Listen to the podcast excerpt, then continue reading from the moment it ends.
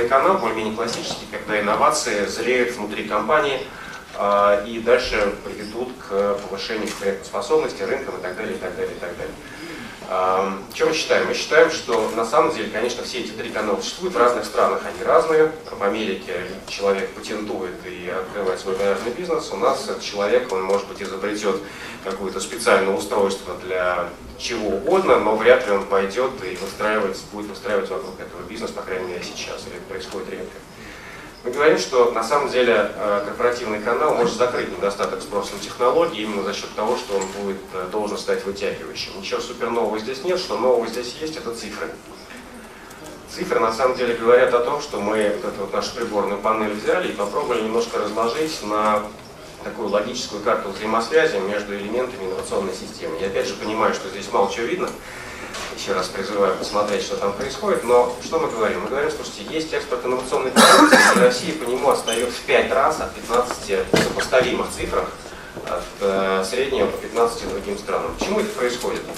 Ну, наверное, потому что количество инновационных компаний, которые производят соответствующие продукты, не так велико. Дальше из чего оно складывается? Из количества, из размера штата и из производительности. Производительность более-менее сопоставима, как оказалось. Размер штата более-менее сопоставим, однако количества нет. У нас просто нет инновационных компаний, которые сопоставимо могли бы производить такую историю. Значит, почему это происходит? Вопрос. А, на самом деле оказывается, что по сравнению с другими странами, опять же среднее усредненное, у нас просто фактор 7 меньше количества инновационных стартапов. Почему? Первое, потому что предприниматели не возникают и не идут своими инновациями куда-то. Мы видим там отставание фактор 9, коммерциализация идей физических лиц. Физическое лицо идет, патентует изобретение, выстраивает бизнес, у нас фактор 9 различия по сравнению с другими странами, которые там есть. Это предпринимательский путь. Фактор 9 еще раз. Дальше мы говорим, что объем венчурных инвестиций на самом деле у нас э, тоже отстает очень сильно от того, что происходит в других странах. Еще раз, эта цифра фертин.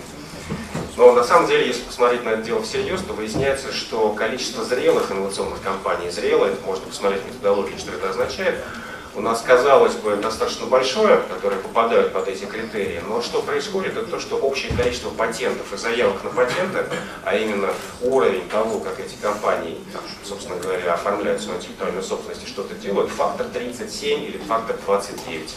Ну, называется приятно. Да? Соответственно, если на всю эту историю смотреть, то понятно, наверное, кажется, что направление главного удара, опять же, кажется здесь это корпоративный критический путь, на который мы предлагаем фокусироваться, и который должен дальше вытягивать, как бы создавать спрос на все остальное. Еще раз, это цифры. Мы очень надеемся, они поменяются к следующим годам. Теперь, э, если воздействовать на этот корпоративный путь да, и найти соответствующий механизм, мы считаем, что проблема разомкности будет э, решена или, по крайней мере, пойдет движение в эту сторону, в первую очередь за счет повышение восприимчивости бизнеса к технологиям, которые как следствие дает, или к новым продуктам, или к новым идеям, которые как следствие создают вытягивающий эффект на все остальное. Теперь, э, что значит фокусироваться на крупном канале? Если смотреть на это макро, с макро точки зрения, опять же, с сопоставимыми странами, ну, наверное, не удивляет, что в России доля крупного бизнеса составляет 79%, в то время как средняя по странам 42%. Ну, понятно, если вся, вся экономика состоит из крупного бизнеса, наверное, пора им начать заниматься, как-то смотреть серьезно. Я не говорю, что не занимались, я просто говорю о том, обратить внимание на него. Спасибо, я понимаю, сейчас можно усмехнуться. Спасибо за терпение. Дальше, дальше э, доля госсектора. Взяли 10 крупнейших компаний в этих странах. Ну, понятно, что у нас 81% доли государства в 10 крупнейших компаниях. Ну, казалось бы, давайте об этом подумаем. Дальше, на самом деле, более глубокий анализ, чем такой немножко популистский, но гораздо более серьезный, который, естественно, все делают, когда говорят об инновациях, но на него нужно смотреть очень осторожно. Это, это инновационная активность, измеряемая в понятных показателях, а именно количество цитат на один патент и число патентных семей к выручке. Можно долго обсуждать, что это означает, но на самом деле это говорит фактически о количестве и о качестве патентов. Дальше три примера, они не удивляют, они просто иллюстрируют, где мы находимся. Три примера для автопрома, для э, авиапромышленности и для нефтегаза. Э, то, то, где красненьким обведено, это значит э, количество патентов маленькое и их качество ниже плинтуса, это наши компании э, по сравнению с другими. Да? Это именно качество патентов, которое говорит относительно того, как компании в этом смысле движутся. На самом деле не все так уж совсем плохо, потому что если посмотреть, э, может быть, на нефть, то те, ком... те, те, те кому нужно это делать, например, Татнефть да, или Газпромнефть, они реально делают. Да. Вот Татнефть достаточно серьезная история, все там участники, наверное, знают, со сложной, со сложной нефтью, со сложными месторождениями. А, Газпромнефть оказался на Баженовской свите, и, собственно говоря, очень серьезные усилия в этом смысле это принимает. Наш э, локомотив российского автопрома «АвтоВАЗ» значит, оказался с точки зрения, э, я, сейчас позитиве, э, оказался с точки зрения количества патентов, собственно говоря, не так уж и плохо, и с точки зрения их качества, внимание, посмотрите на Hyundai, э, который там не так уж и далеко. Дальше.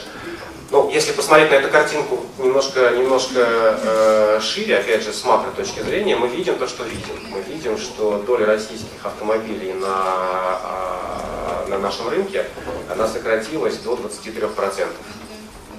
Ну, понятно, конкурентоспособный продукт, мы все это видим, понимаем, знаем, ну, по крайней мере, доля рынка стабилизировалась. Хотя доля рынка КАМАЗа сейчас начинает расти.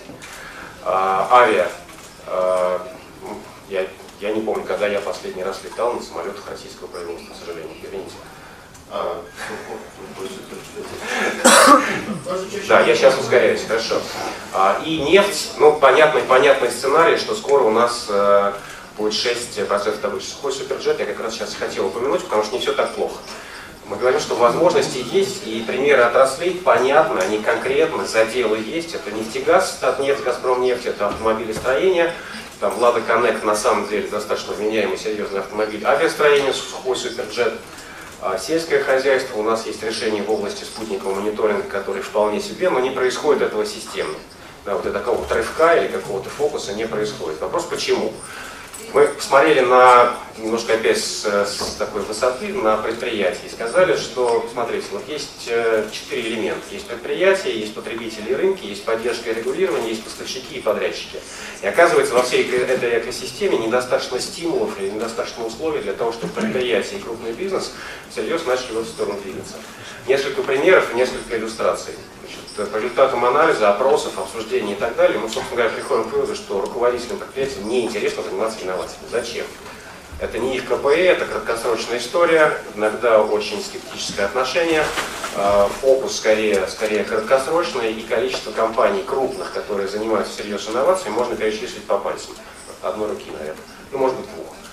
А, так, всерьез. Дальше, э, на самом деле, с точки зрения потребителей рынков, если всерьез посмотреть на структуру экономики и крупные компании, понятно, что система образования, система ценообразования гособоронзаказа, все, все что угодно, но стимул к развитию инноваций. Для специалистов можно будет там пояснить и, э, и так далее, но достаточно серьезная история. У нас, э, по сути, есть конкуренция, но она, в общем, достаточно ограничена. Если брать поставщиков и подрядчиков, у нас бизнес настолько крупный, что он вертикально интегрирован, соответственно, нет недостаточное количество субподрядчиков, которые могли бы конкурировать. Если взять поддержку и регулирование, мы считаем, что сейчас на самом деле дискуссия относительно отраслевых стандартов, которые не способствуют инновациям, а может быть и скорее даже тормозят любой инноватор, а приходя с новым продуктом, первым делом упирается в соответствующее лицензирование и стандарты, собственно говоря, понятная история. Это там вещь, о которой говорится много, но может быть пора ей позаниматься всерьез. Как следствие, исходя из этих вот э, сформулированных, э, наверное, основных ключевых причин, предложен ряд решений, которые сейчас детализуются и которые готовятся для того, чтобы потом уже выйти или не выйти в конкретно практическую плоскость. Теперь, если изменения и направлением такой вот государственной политики там, будут происходить, вопрос, а чем теперь управлять, как правильно ставить цели, самое главное, по каким показателям. Исходя вот из этого дерева целей и тех основных проблем, которые есть, мы предлагаем сфокусироваться на 10 показателях, которые нужно реально контролировать, на которые нужно смотреть и ставить цели по ним. Это экспорт инновационной продукции, производство инновационной продукции, количество инновационных компаний, объем венчурных инвестиций, спрос на готовые технологии, общество количество патентов, количество заявок на патенты, качество исследований и количество исследований. Почему эти? Потому что они лежат на критическом пути, там самое серьезное отставание, первое. Второе, у них более-менее понятный баланс с точки зрения контролируемости, измеримости и возможности манипулировать. Понятно, как только мы идем в данные, все начинается становиться очень интересно, а что и как мы будем считать. Все методики есть в докладе, их можно будет уточнять. Вопрос, как дальше каскадировать эти КП. Сказать, давайте делать э, или кому эти КПИ менять. Сказать, давайте мы просто все это сделаем, было бы, наверное, не очень правильно. Но вот на самом деле, о чем мы здесь говорим на этом слайде и о общей схеме, это принцип каскадирования КП, который на примере э, технологичного экспорта ну, как-то иллюстрирует, понятно, что это там довольно сложная модель на самом деле, как-то иллюстрирует, как это тогда должно будет приземляться на отрасли, э, например, здесь на Минпромторг и на Росатом с Роскосмосом, и потом на отдельные организации, которые находятся в подведе.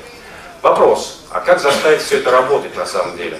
Потому что как заставить все это работать на самом деле, потому что наверное, Василий сейчас э, включится в дискуссию с точки зрения, а как же теперь, э, а, как, а как же теперь, а как же теперь э, каскадировать а, каскадировать это. Ну, понятно, что, наверное, у наших министерств не всегда есть. То есть, понятно, можно доработать текущую систему. У нас сейчас так вот со стороны в чем проблема? У нас отвечают все за все, в результате, э, если цели не получаются, вроде как непонятно с кого спрашивать. А, то есть нет механизма индивидуальных последствий за недостижение коллективной цели. Как, как дорабатывать такую систему, не очень понятно. А, другой вариант. Сильно отраслевое министерство. Например, Норвегия. Мы просто взяли и сделали министерство по энергетике, которому подчиняются все крупные компании плюс-минус. Ну, понятно, что потребует изменения иерархии, наверное, не так уж и просто. Создание министерства под задачу, не мы одни такие, у всех, собственно говоря, стран такая же история. Создание министерства под задачу, а, Великобритания сейчас снова пошла в таком пути, создало Министерство инноваций, после того, как эта вся история какое-то время у них тоже начала проскальзывать. Но понятно, что довольно трудно тогда разделить мандат между министерствами, госкомпаниями и так далее. Ну и, по сути, единственный оставшийся механизм – это проектный офис, который на самом деле работает. Он на самом деле работает, он работает в других странах. Это, собственно говоря, пример Малайзии, всем, наверное, известный, э, где подобная история достаточно хорошо работает, которая у нас сейчас вот запускается, проектный офис уже действует э, при правительстве. А, такая история работает. Такую же историю можно применять для инноваций. Это какие основные факторы успеха проектного офиса? Воля, команда, ресурсы, система управления, эффективный процесс, инструменты. Все это нужно просто сделать. Вопрос, на какой площадке с какими ресурсами. И я подхожу к концу, что дальше 7 предложений. Мы считаем и предлагаем, и мы слышим от сообщества, что такой взгляд, такой национальный доклад полезен, востребован, по крайней мере, задает импульс мы э, предлагаем фокусировать политику сейчас на крупном бизнесе, что не, не означает отмена тех усилий, которые происходят по созданию инновационных экосистем. А, там ряд решений, которые связаны с э, тем, как сделать так, чтобы крупные компании были мотивированы и были способны э, развиваться. Мы предлагаем сфокусироваться на этих 10 предложенных КПС с понятными значениями, что очень важно, очень нужно отличать долгосрочный и краткосрочный горизонт, долгосрочный горизонт цели, краткосрочный горизонт планы.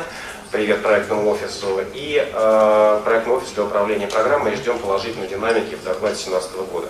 Может быть, в завершение хотел сказать, буквально вчера вышли все пресс-релизы и публикации глобального исследования Boston Consulting Group, э, топ сколько-то инновационных компаний мира, э, в которых, собственно говоря, оценены инновационные компании, понятно, там Apple на первом месте, как всегда, а, дальше там очень интересная динамика, а, которая описывает, а кто там стали новички, почему и так далее. Там же есть анализ того, что, собственно говоря, происходит. Компании крупные, глобальные, там участвовали российские компании в этом опросе, никто из них, а, собственно, не попал в итоговый список. Что отличает крупные компании, которые именно глобального масштаба, глобальные компании-инноваторы, которые которые вот достигают этой позиции. Там не только опросы, там еще и финансовые и так далее показатели. А их отличает следующее, что они очень внимательно следят за тем, что происходит на рынке. И порядка 60-80% своих новых идей они покупают на рынке или адаптируют. Они просто сгребают то, что происходит, и выстраивают соответствующие системы для контроля над тем, что происходит. Почему? Потому что им оказывается сложнее выращивать это внутри. Да? То есть они пылесосом затягивают к себе эти вещи и выстроили организационные механизмы, которые позволяют это переваривать. Ключевая проблема – это как новое интегрировать существующие корпоративные структуры. С этим бьются крупнейшие компании, инновационные лидеры, и вот они вот так поступают. Как поступают наши компании, уважаемые коллеги, сейчас это можно, наверное, обсудить. Спасибо за внимание.